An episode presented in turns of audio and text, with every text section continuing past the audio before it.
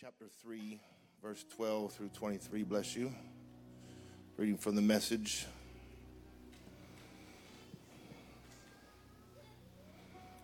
Judges chapter 3, 12 through 23, and then we'll jump to 27 through 30. The Bible says, Once again, the Israelites did evil in the Lord's sight and the Lord gave King Eglon of Moab control over Israel because of their evil. Eglon enlisted the Ammonites and Amalekites as allies. And then he went out and defeated Israel, taking possession of Jericho, the city of palms.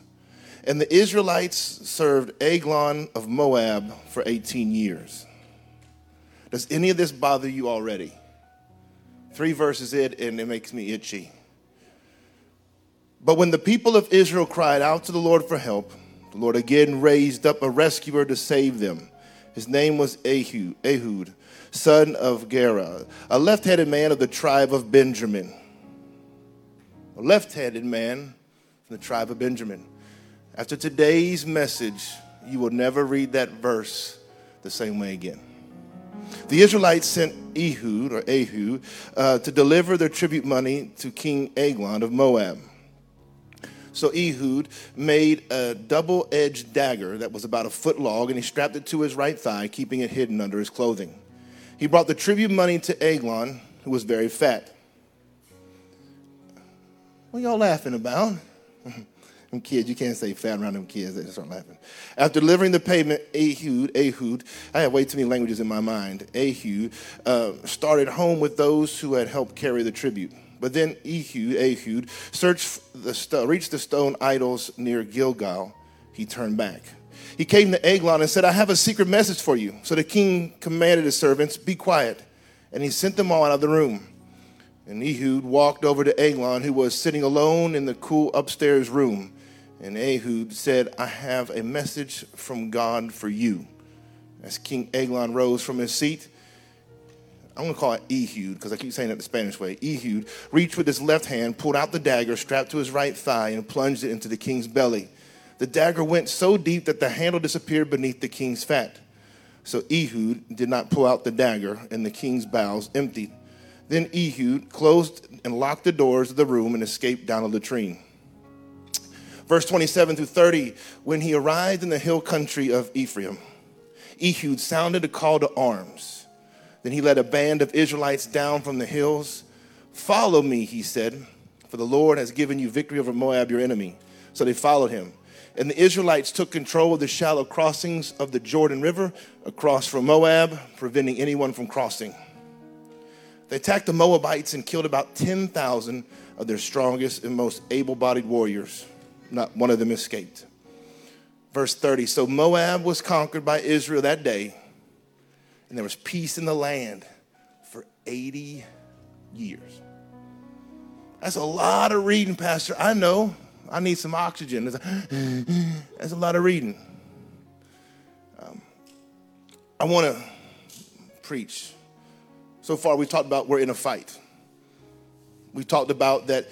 You, we asked the question, we preached the question, what is your fight song? And last week we talked about the fact that you need a cut man. But today, um, I want to talk to you about fighting Southpaw. What do you say? Let's just talk to God for a few minutes, see what He has for us. Jesus, we love you. God, we're thankful. We're thankful for what you've done in this service already. We're thankful for those that you've touched, that you've healed. We're thankful for the power and the presence that in this place. But Jesus, in the next few minutes, let be more than just words formulated by a man, more than three points in a poem, but God, let me say something that would stir up somebody that thinks that they're on the outside, on the other side of the tracks, that they don't qualify, they don't measure up. They're not like anybody else, they're different. God, help me speak to those people to realize that what they have is exactly what you want. And what you're going to do through them is going to be powerful. God, help me preach this have you preached it to me. In Jesus' name, everybody said amen. Thank you for standing. You may be seated. There are a few greats that share a trait that other fighters fear marvelous Marvin Hagler and, and Manny Pacquiao would probably be the most commonly known champions. They, the shared trait is that they are southpaws. In other words, they're left handed. And this causes a problem for fighters because when they're faced, it's like fighting in a mirror. It's unusual. If the fighter like Pacquiao learned to fight or learned to be able to switch to orthodox stance, then his lead hand would also be his strong hand. The movements were just too hard to adjust to. It was such a struggle that in the past it was common for orthodox boxers or right handed boxers to simply refuse to face lefties. It's interesting that a recent study of over 13,800 professional boxers and mixed martial artists of varying abilities found robust evidence that left handed fighters have greater fighting success. Those who are southpaw have a higher chance of winning, 54%. The study concluded that left handed people are better fighters than their right handed counterparts because they catch the right handed off guard. So I just wanted to encourage you today to fight left handed, fight southpaw. Let me see if I can explain. Genesis 35, and don't worry about Ethan, this is not on the overhead. Genesis 35, 16 through 18. They left Bethel, where they still where were still quite a ways from um, Ephrath, when Rachel went into labor, hard, hard labor. When her labor pains were at her at their worst, the midwife said to her, "Don't be afraid, you have another boy." With her last breath, for she was now dying, she named him Benoni son of my pain. But his father named him Benjamin, son of my right hand. So let me just point out that Rachel dies in childbirth, and out of her pain, she's going to mark her son by naming Benoni, or son of my sorrow. However, Jacob walks into the room and renames his son with a title of privilege and position of power, calling him Benjamin. He is a son of his right hand. The right hand, you know, is the right hand of power. It denotes authority and strength. It's the place of favor and honor. The right hand, the, the right hand. See, Benjamin would become uh, the namesake of one of the tribes of Israel. His tribe is noted for the ranks of Israel's fighting men to be the tip of the spear. The descendants of Benjamin were warriors, fighting men par excellence. And they are modern day Marines or special forces or, or, or uh, special operators, often sent first in the battle. They were the son of the right hand. You could make this statement that it wasn't just a title given to them, but literal as well. The men were so predominantly right handed that anyone who wasn't right handed was considered handicapped or odd. Being left handed was symbolic for being outside of culturally accepted uh, um, societal norm of leadership in ancient Israel. So South southpaws were special. So we went, went through all this. Do you remember we talked about that, that, I want you to read the first three. Once again, the Israelites did evil in the Lord's sight, and the Lord gave King Eglon of Moab control over Israel. God gave Israel's enemy control over them because of their evil for 18 years. What's hard is a side note that the Bible says that God strengthens Eglon. He gives him control. No, no, wait a second. God makes our enemies stronger. I want you to go back and read that. Maybe I read it too fast, or maybe I stuttered too much, or I can't figure out what language I want to pronounce the names in. But it says that God gave Israel's enemy control over them for 18 years because of their evil. I want you to see, I want to help you because in the season that you're facing where it seems like you're going through tough long term fruitlessness, long term sickness, long term addiction, long term brokenness, long term pain, long term being overwhelmed, I want you to know that there are times when God allows your enemies to get stronger. How, how is that supposed to encourage me, Pastor? Thanks a lot. Well, I should have stayed home today. Let me finish the statement. There are times God will allow your enemies to get stronger so that your victory is more unlikely and more inspiring. Eglon dominates Israel for 18 years. He grows fat off of feeding himself on Israel's fruitfulness. For 18 years, they came and paid tribute. Now, this, I want you to picture this king that is so fat. When he sits around the house, he sits around the house. He's a big, fat dude in the throne, and every year he is eating God's promises out of his land of promise. God's people are bringing what should be theirs to their enemy for 18 years, and the enemy is getting fatter and fatter off of the people of God's promises. He grows fat off of feeding himself. Some of the things that you're facing now are growing fat off of you. They are feeding off you. They hang on just a little longer. I want you to know the Lord may be allowing that thing, that person, that challenge to gain strength, but it's all a setup. He's just setting up the victory to be more jaw dropping, more surprising, more unlikely. See, hang on because while your enemy is getting fat, you're getting furious. While your enemy is gaining weight, you're gaining muscle. While your enemy is relaxing and thinking that you're defeated, you are gaining experience on how to fight. See, Benjamin, the son of my right hand, the smallest tribe of Israel. Powerful. Is there anyone in the room can say, I, you know, I, I, I thought I've been going through some stuff for a long time, but I'm confident that when it's all said and done, I'm going to come out on top. See, the hardest thing is to realize to keep fighting. And I know that what I say now, half the people will forget about it before they get to the parking lot. 25 more percent will forget about it before Monday, and pretty much nobody remember it Wednesday. Remember I told you about the guy that broke his fibula at work?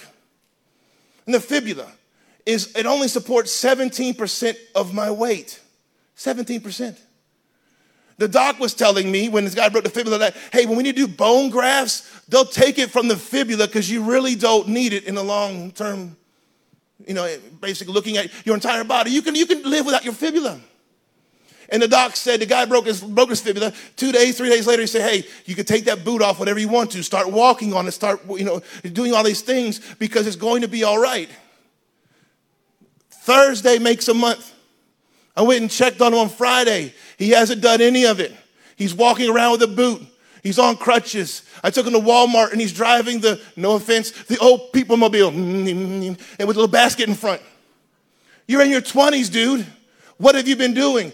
Oh, I didn't listen to what the doctor said. I've just been sitting around and sitting around and sitting around. And so now, instead of gaining strength, I've atrophied.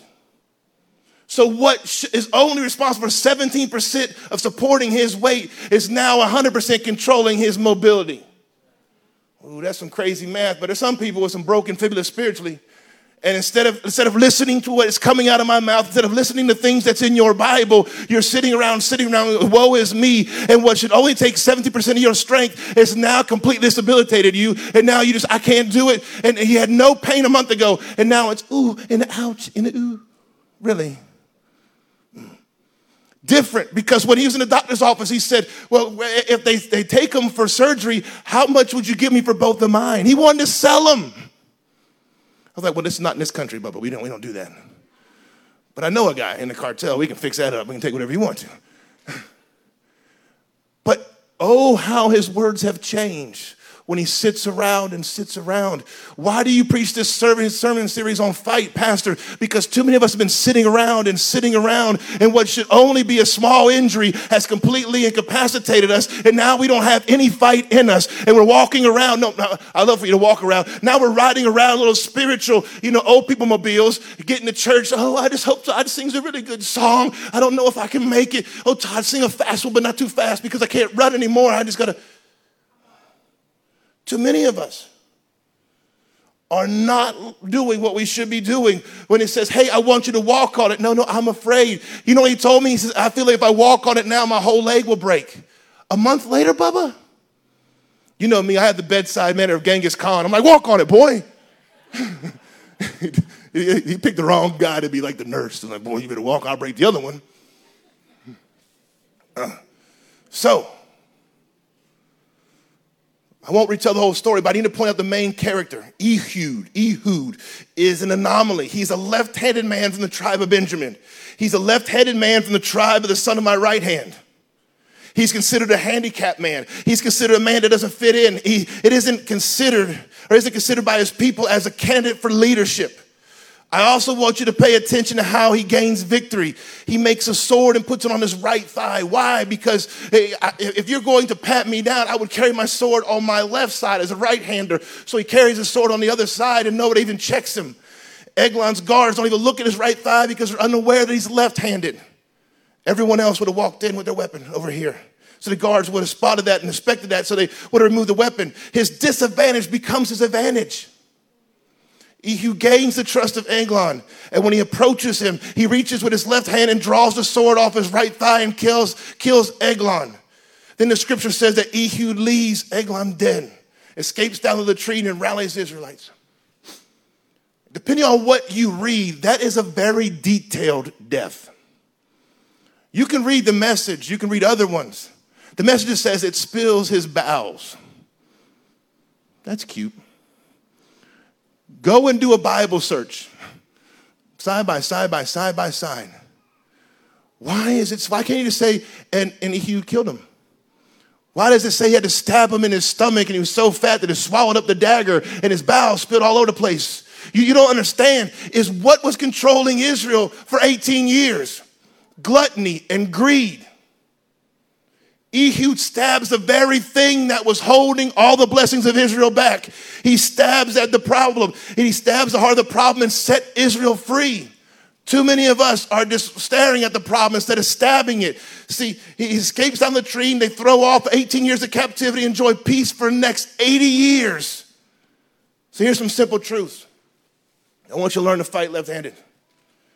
He was this unexpected hero. He was so overlooked that Eglon and his men trusted him to be alone with the king. In other words, they saw him as no threat. The enemy, the enemy may see you as no threat. They may say, you know, you haven't been in church long enough, or you're too old, or you're too young, or you don't have enough faith, or, or you have too much stuff going on in your life that you hide from everybody else. And the enemy thinks that you're no threat, that you may be weak, that you may be considered handicapped. He may see you as less than. Perhaps he's beat up on you so long and kept you in captivity so long that he considers you a has been and defeated foe. But I've come to encourage you. Just because he sees you that way doesn't make it the truth. The truth of the matter is, unbeknownst to the enemy, you may just be left handed. See, I'm, I'm here to talk to the oddball. See, the older I get, the more I embrace my oddbaldness, not my baldness, but my, my strangeness. I don't try to fit in anymore. I like the fact I don't fit in. They keep telling me, don't you know, JT, you can't be that honest? You'll get fired. Probably, but I won't be a liar. Why do you got to be so direct? Because the older I get, is, is anybody over 40? Can, can I just amen with me? Older I get, the less tolerance I have for, we'll call it garbage. Um, you, you, yeah, you know what I'm talking about. I, just my meter goes off. Dude. No, no, I would not accept that. I, just because it comes out of your mouth doesn't mean I got to accept it. And the older I get, the less I swallow. I'm not taking that. You can keep the, take your garbage back. Um, I'm telling you how it is, is that some of you may feel like, you know, I just, I just don't fit in. Great, Ehud, that's awesome. Maybe some of you feel like, you know what, everybody thinks I don't qualify for anything because where I'm from, I'm the oddball out. Congratulations, Ehud. It was the oddball out that set Israel free for eight decades, 80 years. But listen to this. It was the oddball out, the one that no one expected that set Israel free for 18 years. Now, 18 years, can you imagine? That means anybody that's 25 years old or younger doesn't know any difference. All they know is defeat and being conquered. All they know is being controlled and have the enemy being in charge. Could it be possible that we accepted being controlled by the enemy so long that our kids think it's normal? Shh, don't say nothing. Just look straight ahead. Just look straight ahead. Don't worry. Don't look him in the eye. He'll keep preaching. Could it be that you've been in captivity so long that it's your new normal and everybody around you thinks that that's how it's supposed to be?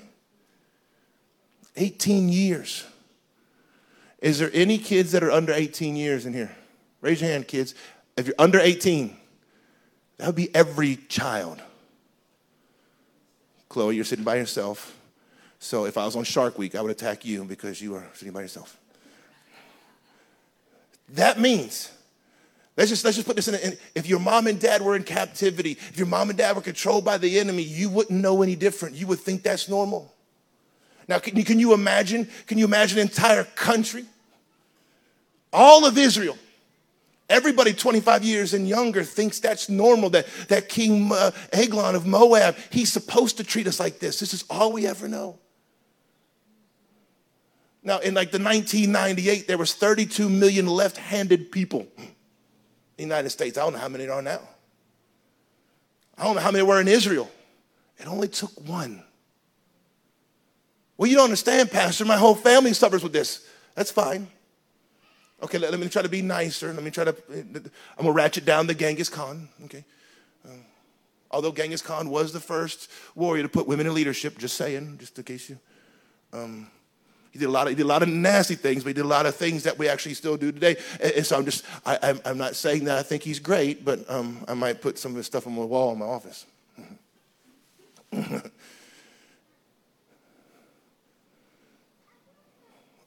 I want to talk to the people that are in here that think you're not qualified. I want to tell you, you are uniquely prepared by God to win an unexpected and unanticipated victory. Pastor, it's all I've ever known. That's fine. It's time for you to actually have some victory. Pastor, I'm just, I, I, just have so much money problems. I'm used to it. That is not God's will. We don't understand that, that our, our marriage is, is like, it, it looks like this when we get in the house. We just pick up the gloves and start fighting. That's not supposed to be marriage. You're not supposed to be arguing so much. Can you make it a week or a month or 90 days without arguing with your spouse? Do you argue every day? There's some people that like to fight all the time, just arguing. I like to argue. I do. I do. Not with my wife. I like to argue with everybody at, at work. It's just, it's one of my spiritual gifts. Say, no, no, no, I don't believe that. I don't believe that. Um, but it's not supposed to be like that. Do you have a great relationship with your kids? Oh, not really, you know, because they like video games and like this and like that. No, don't accept that. I'm telling you that you are uniquely prepared to win an unexpected and unanticipated victory. We've got to learn that our limitations never limit God. For some of you guys, you understand? I, I'm, I'm going to be facetious. Here comes Genghis. You know that you can't catch COVID on a Wednesday night call? You can call in. Mm-hmm. Hey, hey. Pick up your phone, pick it up, pick it up, pick it up. Um, yeah, you ain't gonna get COVID um, on Zoom. So participate. We have some really good discussions on there. Really good things. Is that why are we going through we're going through? Yes, ma'am. I missed that, be honest with you. That's, she's the only one preaching with me. Some of us won't get into a fight simply because we don't feel like we're qualified. We don't feel like we're as strong as somebody else, as gifted as somebody else, but God has a role for you to play. Some of you may even feel awkward. It's funny, the things that we don't do make us feel awkward. Where, where, is, where is Matt? I know he's around here. There you are. I'm picking on you now, brother. It's funny. You can tell people not used to picking the microphone because they do weird stuff on the microphone. Like, hey, hey, hey, hey, oh, what are you doing, man? That's not a sound check. That's, that's like a spooky house for Halloween. But I love you, man, but that's not how we do sound checks. But people don't do stuff all the time, feel awkward. Do you remember when you started to worship and you felt awkward, like everybody's looking at you? Newsflash, nobody's looking at you. We're looking at Jesus. We love you. But we're not looking at you. I don't care if you clap on beat, off beat, raise a hand, both hands, walk around like you're trying to catch something. I don't care what you do, just praise him. But people feel awkward. We feel awkward with the stuff that we don't do. But the more you do, it, you don't feel awkward anymore. Katie, why are you laughing? You're laughing at me. But we get so awkward. So you feel awkward fighting the enemy because you never have. You feel, I feel so dumb. No, no, no. We already realized, we already taught you that, that your praise, that, that is your weapon. Where is that, that's your fight song. That is, you, you can, you can weaponize your worship. We talked about that. We talked about that you are going to get hit and you need a cut man to keep you in the fight. You need someone in your corner that you can run to that'll keep you going when otherwise you throw the towel in. Now, I also want to let you know that you need to learn to switch it up and fight left handed. What are you saying, Pastor? I'll say it this way. You need to learn to take your awkwardness and your weirdness and your proclivities, and you need to use that and let God use it as well. Well, I'm not like everybody else, Pastor. Well, praise God, because I'm weird. I don't want anybody else like me. You know, eh, well, Pastor, you don't understand. I just don't fit in. Great, Ehud, come on over. I want you to know that that if you don't feel like you're normal, you don't feel like you fit in, that you're a square peg trying to fit into a round hole, I want to encourage you to quit trying to fit in. You aren't supposed to fit in, you're supposed to stand out. Your awkwardness, your unsettledness, your restlessness is simply an indication that God made you left handed.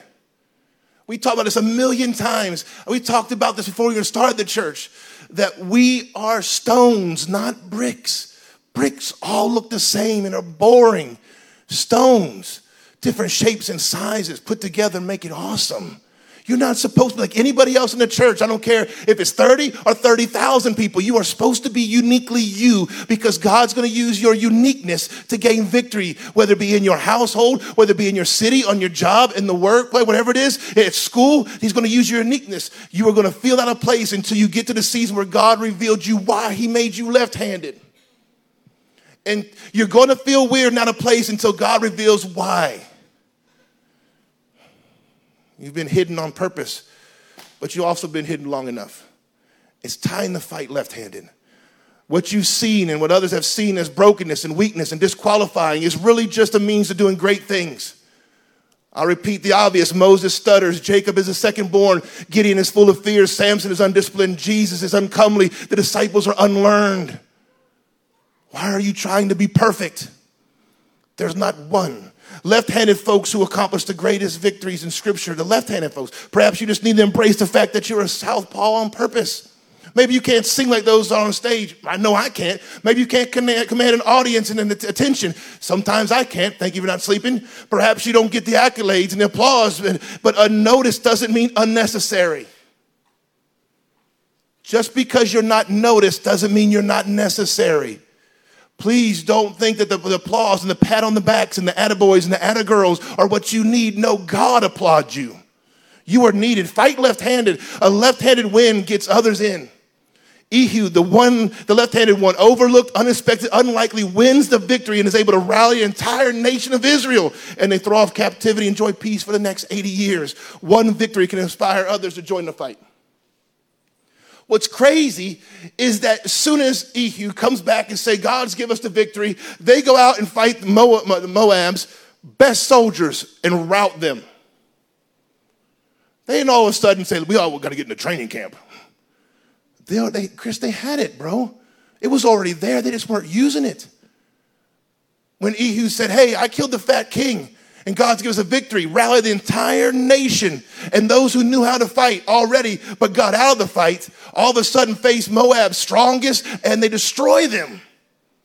What are you saying? You already got it in you. You just need an Ehud. You just need someone left handed that'll stab a fat king, that'll stab that problem, that thing that's been sucking the life out of you and out of your life for so long. You need to attack that very thing, and I promise the stuff that's been lying dormant will start to come alive. See, let me say it again like this. When God uses you, the unlikely one, the unexpected one, the unanticipated one, the overlooked one, it will cause others to get in the fight. Who would win if you would win? Who would win in your life if you would actually win? Your one win, one victory, one you know, fight can lead others to not only shake themselves awake, but to join the fight and win a rousing victory. Who would believe that they could win if you would win? Who would believe that they could get free from drugs and alcohol if you would actually tell them that God actually freed you from drugs and alcohol instead of covering up the fact that He liberated you? Who could win over their depression, their worry, their fear, their sickness, their excuses if you and your left handedness would rise up and win a victory? What would happen if you won the victory, not somebody else? Stop waiting for somebody else to win. Ehud, get up. Stop. And listen, victory isn't pretty. I love the fact that it says he stabbed him in his stomach, the dagger goes away, his bowels empty, and he escapes down to the latrine. What's a latrine, Pastor? That's called a toilet. Sometimes victory ain't pretty, don't smell too good, but a victory is a victory. I'll take a win when I can get it. Oh. Could it be that we're fighting pretty? Oh, I come to worship, I don't want to get sweaty. I come to worship, I don't want to mess up my hair. I'll come to church, but the, you know, them shoes, I can't move in them shoes. If you buy shoes you can't walk in, you sure can't worship in, buy you some new shoes. We do, we try to fight too pretty. Ehud wasn't worried about fighting pretty. Ehud was fighting to win. He closed the doors, escaped down the toilet, and let this guards knocking on the door. Because they thought that, you know, hey, a lot of peanut butter or something that he was taking a while. They're like, They were scared to open the door. He was long gone. They were so scared to open the door to disturb the king. And while the enemy was scared to disturb the king, the one left handed victor was running back to Israel and about to turn around 18 years of captivity into 80 years of peace. I like that math. See, you could be the one to overthrow. You could be the one to lead the coup. The, the coup. You could be the key in everyone on your road getting free, throwing off chains, living in peace. See, we always talk about our family. But what happens if there was someone on your road? Because, see, we're so good at covering up stuff. There's so many of you that been through things, went through them, and are out of them and didn't tell anybody else. But what would happen if you get a win? What would happen? What, how would it change our church? How would it change those on our row? How would it change someone next to us? Your win could set everyone in your home free. Fight left headed and see other folks free in the process.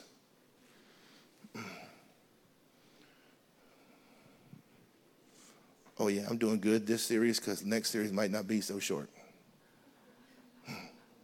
I'm using rollover minutes next series. Enjoy these 30 minute messages. I done preached like 45, 55 minutes last series, so I'm trying to cut it down a little bit. But here's the thing this entire series is can I get you and convince you to use what you already have? Because if I can see it, doesn't matter if I can see it. Doesn't matter if God can see it. Doesn't matter if God can see it. If He can't convince you to see it, you won't do anything. I'm telling you that we're in a fight. That there is a fight between good and evil. There is a fight for your soul. There's a fight for your family. There is a fight for your children. There's a fight for your finances. The devil that destroy everything. And sometimes doesn't want to do it quick. Sometimes he wants to do it slow and painful.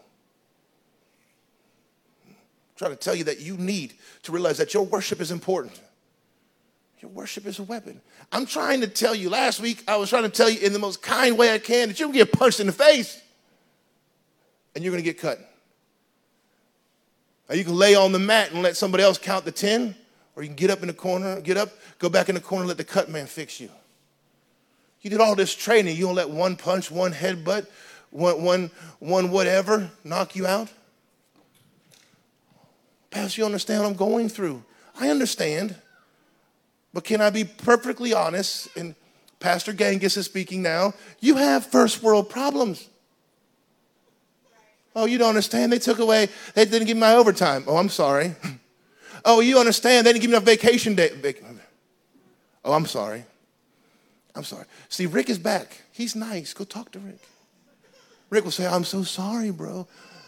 Oh, sis, I'm so sorry. I'm not telling you, I'm not sorry with your 500 vacation days you got. we got first world problems. Nobody's coming in the middle of the night and steal your child.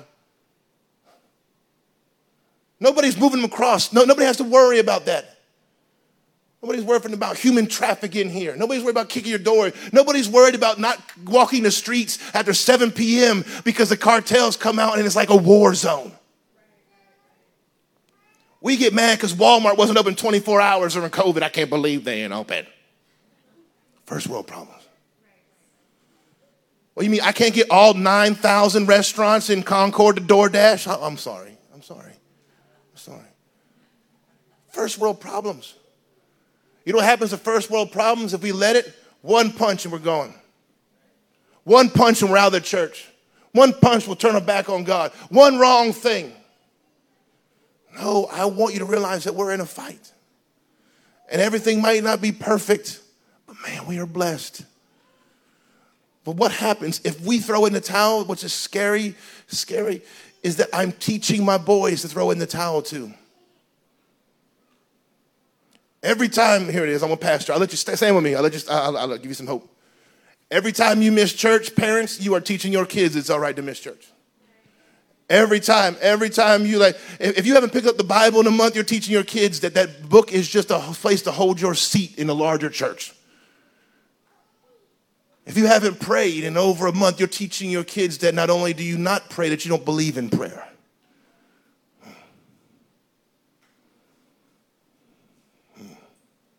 It's crazy. Oh, bro, I've been busy. I know. Tell that to Jesus. You know, hurt my feelings. Pastor, you don't care if I pray? I want you to pray. I want you to read your Bible. I want you to believe. But if you don't do any of those things, it does not affect me personally. But if you don't do any of those things, what you're telling to God is, I trust you to save me, but I don't want anything to do with you while I'm down here. Just right before I die, make sure I go to heaven, please. Wow. What I love for you to do is say, you know what? God has been so good. Why would I not fight for everything He's given me? Why would I not show my children that this is important? Why would I not worship? Well, I just don't feel like worship. It doesn't matter. Your worship is warfare. How would you not worship? I don't care how you do it. You don't got to run like these kids. There's some days I don't feel like running. Good Lord, I don't feel like running. There's some days I feel my age, man. I ain't running anywhere. I'll walk fast. I don't care how you worship, just do it. Whether it's one hand in the air, both hands in the air, kneeling at your seat, walking around, I don't care how you do it, but just do it. You know if you're worshiping or not. I'm not going to teach my kids it's okay for me to sit. I'm not going to teach my children that. Now, uh, are you saying you're the best parent, Pastor? Oh, good Lord, you know I'm not. What I'm saying is, I don't want to teach my children by the things I don't say. You know, you don't have to tell them it's all right. Just don't talk about it. Know what I'm saying? It's all right if you sit down. You don't have to worship. You don't have to go to church. Just don't say anything. I love the fact that Todd still calls our kids to worship. He doesn't give them a chance to sit down. You're not sitting down while Todd's playing. Oh, no, no, no, no, no, no. I love the fact when he, I love it when he calls out grown folks too. I like he said, run, mother-in-law, run, mother-in-law. I love that stuff. I'm like, yeah, tell her, bro, tell her. Here's the thing: is if grandmamas are worshiping, what excuse do you have? We got one more. We got one more message in this series, and I'll start talking about spiritual warfare. What you guys want to do? We'll, we'll plead the blood. We'll put on the armor of God. All that stuff. If I can't get you to worship, do you think I want to teach you how to actually warfare? How to war in the spirit? And you won't worship? Why would I do that? Listen. One act could change the life of everybody you know. So, my question I'll, I'll leave this in Todd's hand with this question Who would win if you would win? Who would win? Who would benefit? Because your win is not just for you, it's for your family, for your friends, for your brothers and sisters in Christ. Who would win if you win? I encourage you go on and fight Southpaw. Can we find a place to pray as Todd sings?